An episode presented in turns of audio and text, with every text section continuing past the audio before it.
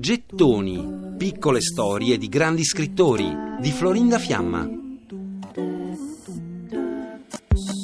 Ho deciso di tentare la fortuna e così, col mio piccolo baule di abiti fatti in casa, i miei manoscritti e 20 dollari ricevuti dalla gazzetta per i miei racconti, parto accompagnata dalla benedizione di mia madre, in una giornata piovosa del mese più triste dell'anno.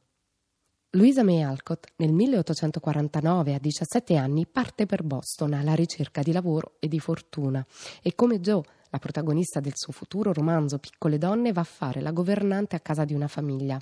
Vive in una soffitta e resta sveglia fino all'alba per scrivere racconti e fantasticare su nuovi romanzi. A quell'epoca ha già scritto una raccolta di racconti natalizi intitolata Christmas Elf che però nessun editore accetta di pubblicare, anche se pare sia stata lei la prima a menzionare i famosi elfi natalizi, proprio in quei racconti. Ha scritto anche una raccolta di favole che ha intitolato Feabe floreali e che raccontano storie di fate e folletti con insegnamenti sulla natura e sulla necessità di rispettarla. Però riesce a pubblicarla solo sei anni più tardi, perché la prima volta il manoscritto le viene restituito con questo commento. Pensate a fare la maestra, signorina Alcott, non siete una scrittrice. Luisa però imperterrita continua a scrivere, anche solo per rimpinguare le drammatiche finanze domestiche e nel 1866 pubblica sotto pseudonimo alcuni romanzi di stile gotico come Dietro la maschera o Il fantasma dell'abate. Intanto però viene a sapere di lei Thomas Nils, socio e direttore della casa editrice Roberts Brothers che le propone di scrivere un libro per ragazze. Luisa all'inizio rifiuta dicendo di non conoscere bene le fanciulle e di non poterle raccontare, ma lui insiste, le dice vorrei che provaste. E lei accetta. Si racconta che l'editore aveva dato il manoscritto di Piccole donne da leggere alla sua nipotina e che poco dopo l'aveva ritrovata completamente immersa nella storia, a volte sorridente, a volte con gli occhi pieni di lacrime e così non ebbero dubbi a pubblicare quel romanzo subito. Il 1868 e Louisa May Alcott in pochi mesi scrive il primo libro delle piccole donne e dalla pubblicazione guadagna molto. Fu il primo uovo d'oro del brutto anatroccolo, appunta sul suo diario.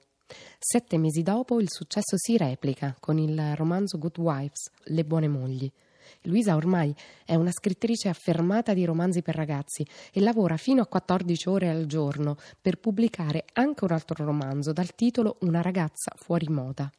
Ed ecco cosa scrive Luisa May Alcott sul suo metodo di scrittura.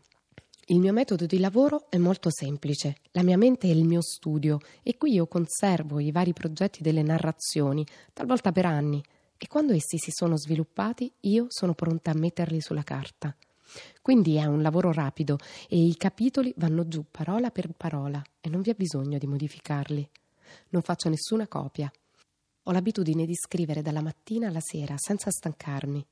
Mentre un racconto è in corso, io vivo in esso, vedo i personaggi come fossero persone reali che mi girano attorno, li sento parlare e sono molto interessata, sorpresa e commossa dalle loro azioni. Il materiale dei racconti per fanciulli io lo trovo nella vita dei piccoli intorno a me, poiché nessuno può inventare qualcosa di così divertente, grazioso o commovente come le parole e le azioni di questi piccoli attori. Per riascoltare e scaricare in podcast gettoni.rai.it